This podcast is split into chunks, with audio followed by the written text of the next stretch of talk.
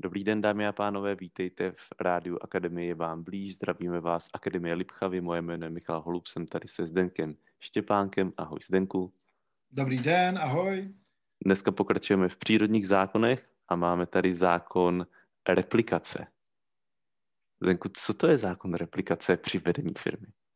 Pravděpodobně ten název opravdu je z nějaký odborné literatury, ale prosím, kdyby se to jmenovalo nějak jinak, tak nám tohle promiňte. A e, nicméně ten název nám teď nesmírně pomůže se na to dívat, jo? takže proto ho i použijem. Já už jsem mluvil na tom prvním podcastu o tom, co je na velký úrovni, tak úplně to samé se děje na malé úrovni ve vztahu k vesmíru, ve vztahu k buňkám. A to je známý a možná se to jmenuje replikace. Jo? Nicméně, protože ten název to vypadá, jo? my to replikujeme. Když tohle dáme do toho prostředí firmy nebo do jakéhokoliv systému, tak jak firma vypadá, je odraz eh, toho většího, který tam je, to znamená jeho šéfa nebo majitele. Je to tahle replikace. A když má dojít k té změně, tak je možný, že ta změna se stane na nižší úrovni a ta se odrazí nahoru. Je to možný, ale myslím si, a je to jenom moje domněnka, že tohle není tak častý.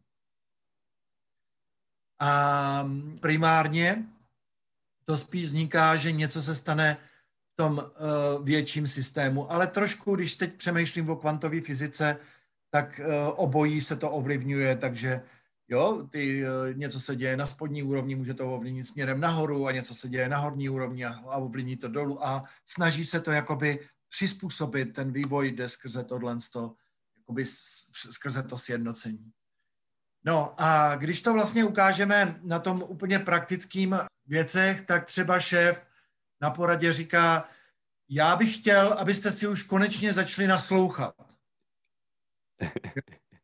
A říká to šéf, který uh, ani na začátku porady se nezastaví a nezeptá se, kde teď jste, o čem přemýšlíte, uh, jak, jo, co se teď vlastně děje, ale vlítne do ty kanceláře, buchne do stolu a řekne, potřebuji, abyste si už konečně naslouchali, protože Pepa s Frantou si nenaslouchá. No a ani si nevšim, že všichni dělají přesně to, co on dělá. Jo? Takže děje se to na ty větší úrovni, kde třeba je ta, ty energie vlastně v tomhle víc a otiskuje se to na té malé úrovni. Ve chvíli, kdy tenhle samý člověk ví, že se ty lidi mají učit naslouchání a reflektuje, že mu to nejde, pro zajímavost řeknu k tomu krásnou větu. Jeden šéf, to už je asi 10 let, tady byl na jednom výcviku a byl na prvním dnu a když ten den končil, tak řekl eh, na otázku, co mu to přineslo, tak on tak seděl úplně jako v aha a povídal, no já zítra přijdu do práce a první, co udělám, protože já chtěl zítra vyhodit jednoho člověka. A víte, co já udělám? Já se ho zeptám, co se stalo.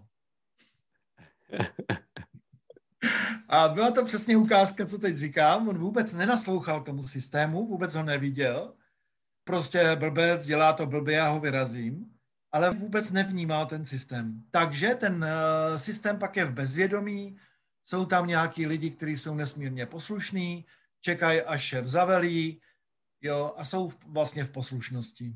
A on se pak zlobí, že nejsou zodpovědní.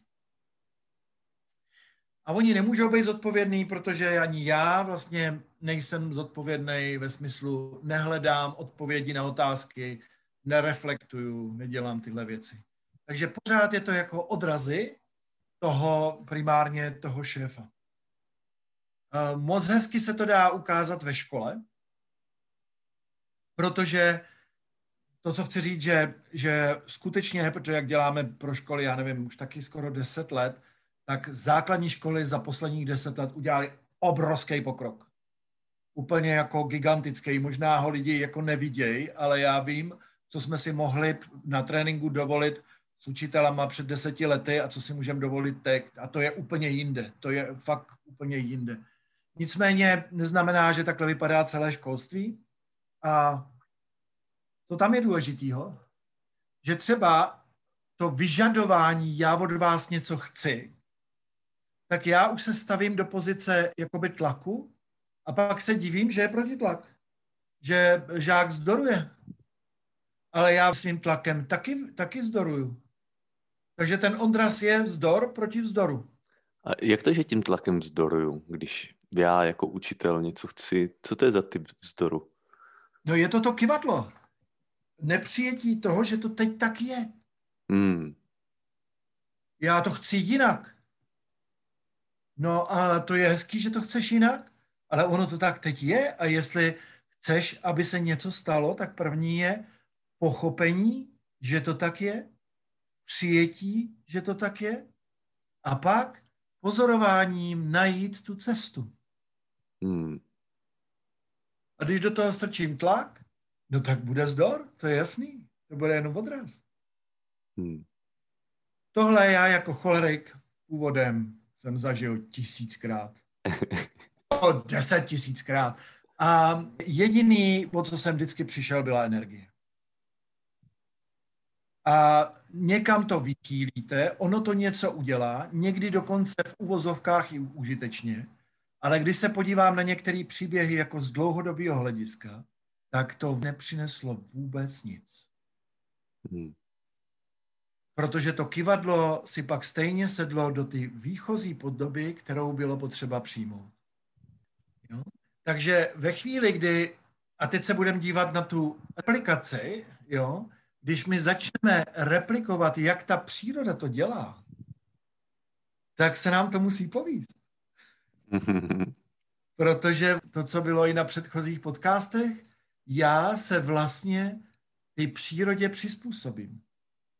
Pro někoho tahle věta speciálně v managementu bude těžká, co teď řeknu, ale s tím věkem, který už holcem trošku starší, tak mi to začíná docházet. Ta věta, já ji znám leta, nechte tvořit život. A základní replikace v přírodě je život a smrt. A ve chvíli, kdy do tohohle cyklu se jako dostanu, tak ty firmy, které jdou v tomhle tepu, tak nějaký krize jim vůbec nehrozej. To není vůbec jejich téma. Oni dokonce ani nevědí úplně, co to je krize. Protože vlastně to dechá jako organismus, no a může se stát, že ne, že umřela ta firma, ale že třeba ten produkt umřel. Tak jo, tak budeme dělat nějaký jiný. Ale nebudeme bojovat, že jo, všichni už znají to se z mrtvého koně, jo. Kdo to ještě nezná, tak ať si to někde vygooglí, je to velká sranda. Ale umřel produkt, co se s tím dá dělat, prostě umřel. Jaký semínka, kde, kde zalejvat, co s tím vlastně dělat. A ta firma pak žije, možná se změní nějaký cyklus. Tohle možná je dobrý tady říct toho ještě k té replikaci, když se, já jsem eh, jako původem jsem se zabýval populační genetikou a šlechtěním zvířat a tam je to přesně o tom, eh, když vybíráte nějaký jedince, dostanete za to extrém, že jsou třeba náchylní, nejsou odolní a vy si hrajete pořád, když to chcete dělat nějak dobře, téma užitkovost, aby z toho byl užitek, a téma odolnost, aby to taky ten užitek byl dlouhodobě, jo? když se jako něco šlechtí a mezi tím mezi tím se pořád jako ideální, když se vyvažuje. Jo? A tak to má dlouhodobý užitek. A tohle můžeme použít úplně stejně ve firmách. Potřebujeme, aby ta kráva dojila, to je jistý, od toho podnikání je, ale nedej bože, že nám chcípne za tři roky. Ona sice dojila 10 tisíc litrů, ale tři roky a to je 30 tisíc. A nebo tu, o tu krávu se vždycky staráme, jo, a ona nedojí 10, ale 8. No, a už to dojí 8 let. Dobrá kráva.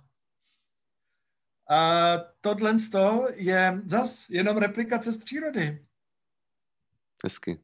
Mm-hmm. A teď jenom vidím v tom, jako pozorovat tu přírodu, všímat si ty principy, uvědomovat si to a vztahovat to k tomu, jak vedu tu firmu, jak ta firma funguje, jak funguje ten trh. A jakým způsobem, když jsme se teď bavili třeba, jak, jakým způsobem pracuje příroda s odolností? Zase se dá poučit. Mm-hmm. Jo? Protože nechá spousta věcí zhynout. A nechá prostě vyrůst jenom tři stromy, které rostou. Nesnaží se, aby všechny stromy byly odolné. Mm. A tak jo, tak to umřelo, no. Stálo to nějaký prachy, ale díky tomu máme tady, já nevím, zalejvání tyhle velké rostliny. Mm. Teda roste, ta je pěkná. Mm-hmm. Tomu posloužila. Mm-hmm. Takže takhle hrát.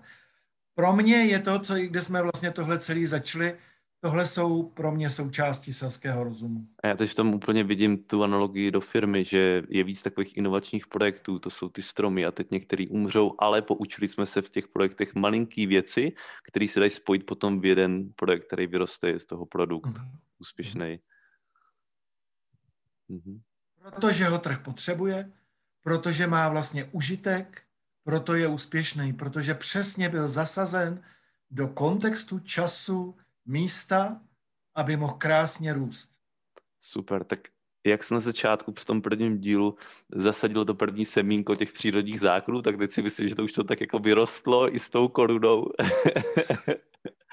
tak, eh, tak pojďme to takhle v tuhle chvíli tady uzavřít a, a těším se na další, další zákony, třeba budou přírodní nebo nějaký jiný, který souvisí s vedením firmy, s vedením lidí, s životem. Přeju krásný dny a užívejte si přírody. Naschle.